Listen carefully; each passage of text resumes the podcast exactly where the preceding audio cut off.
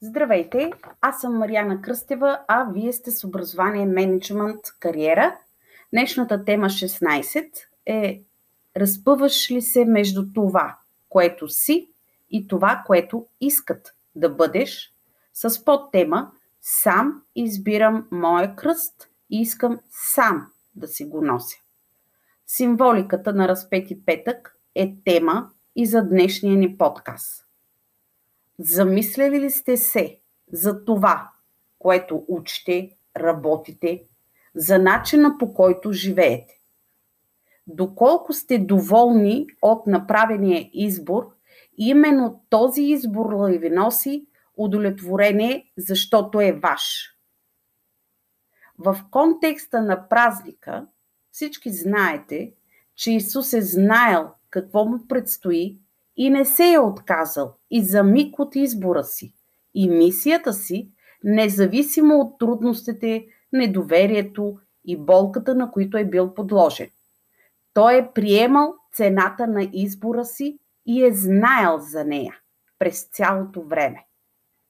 Затова бих искала да ви попитам, каква е вашата мисия на този свят? Какви са силните ви качества, които дават стойност на заобикалящия ви свят?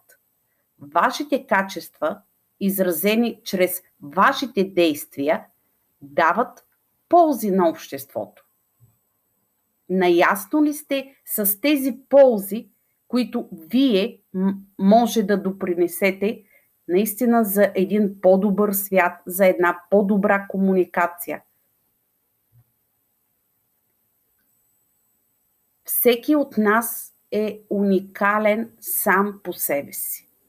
Това е важно да бъде разбрано от всеки, защото именно заради неприемането на това твърдение се получават рамки, на които се очаква да отговорим. А те определено не са ни по размер винаги. Има ситуации, в които очакванията и на обществото, започвайки първо с родителите, наистина може на тези очаквания да отговорим, защото те са сходни с онова, с което искаме да се занимаваме или да се развиваме, но има и ситуации в живота, в които това не се случва. Ако всеки приеме, че другите около него са индивидуалности, то няма да има излишни очаквания и ненужни етикети или разочарования. Давам пример. Родители, лекар и адвокат очакват детето им да, разбе, да избере път сходен на техните професии. Да, но ако се окаже, че детето има талант в рисуването и мечтае да бъде майстор на графити или тато си, то тогава взрива е неизбежен. В една такава ситуация е много трудно за всички. Не само за детето, което страда заради родителите си, които очакват то да стане светило в попрещето на един от двамата. В повечето случаи тези родители са и успели професионално. Тук трябва да се вземе под внимание и стреса при родителите при един такъв кариерен избор от страна на тяхното дете. Не казвам, че е лесно, но в сходна на тази житейска ситуация всеки участник трябва да направи крачка назад, за да се намери пресечна точка в компромисно решение, което да удовлетворява както родителите с свръхочаквания, така и детето, бягащо от пред, предначертан родителски избор. Разбира се, че като родител на този пример за, такава, за такъв казус и ситуация, Разбирам всички родители.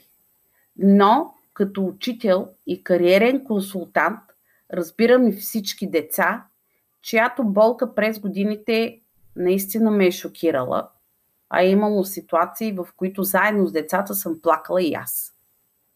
Моят съвет е обърнете внимание на средата при избор на училище.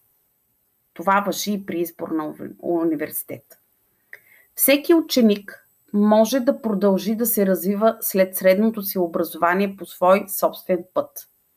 Но, когато средата не те е подготвила, а в много случаи е и развила лоши навици, то избора след това е предопределен и приучването в добри навици и създаването на развиващи умения са не невъзможни, но изискващи много повече усилия и време.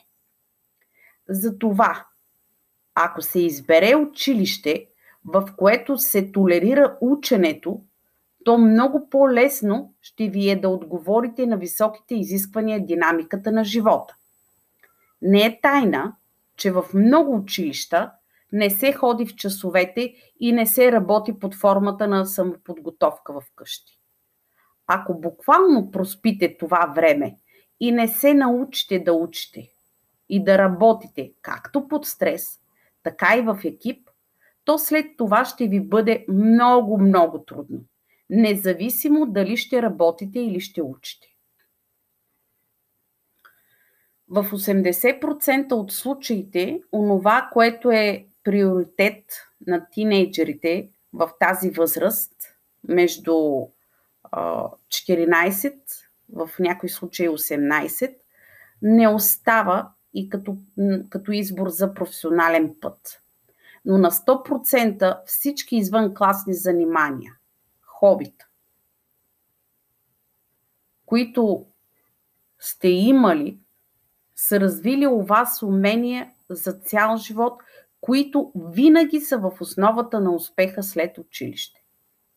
Затова към онези от вас, които имате сходна на тази ситуация, която посочих днес. Направете компромис. Родителите нека да приемат избора на своето дете, но именно в този избор да се опитат да направят и да намерят най-добрата среда за него. Всеки има свои силни и слаби страни. Ако едно дете е принудено да вземе под внимание избора на родителите си, а не своите силни страни, които не са приоритет и не се приемат от родителите, а се окаже, че точно приоритет и това, което се подкрепя от родителите са тези дефицити, тези слаби страни, вие обричате собственото си дете на не само страдани за рамките на 4 или 5 години. Ако то избере вашия път, вашия избор, то определено ще бъде нещастно за цял живот. Затова приемането през първата стъпка говорене, споделяне, изслушване е най-важната но към учениците и към студентите. Много е важно избора, който ще направите, да отговаря на вас като потенциал. Ако вие имате потенциал, не избирайте по-лесното. Там, където няма да учите, там, където няма да се трудите, там, където няма да присъствате в учебните занятия, независимо дали са, става въпрос за училище или университет. После в живота определено няма кой да толерира липсата на тези умения и знания, които всъщност през тези години е трябвало да развиете. Но сякаш именно това се пропуска да бъде казано на учениците и студентите. В това да търсим какво е забавно и интересно, се пропуска важността на развиването на умения, които обаче умения могат да бъдат развити през знанието, през не толкова приятното освояване на неща, които, когато се срещнем за първи път с тях, винаги са ни трудни. Предстоят важни избори за всички седмокласници, при някои десетокласници и 12-класници. Направете информиран и отговорен избор.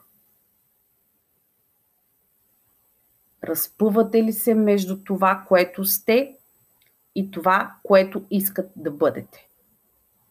Изберете сами вашия кръст, за да имате желание да го носите и да го носите усмихнати. Надявам се, че с днешната тема на този толкова важен за християните ден, съм успяла да ви помогна в пътя на себеопознаване и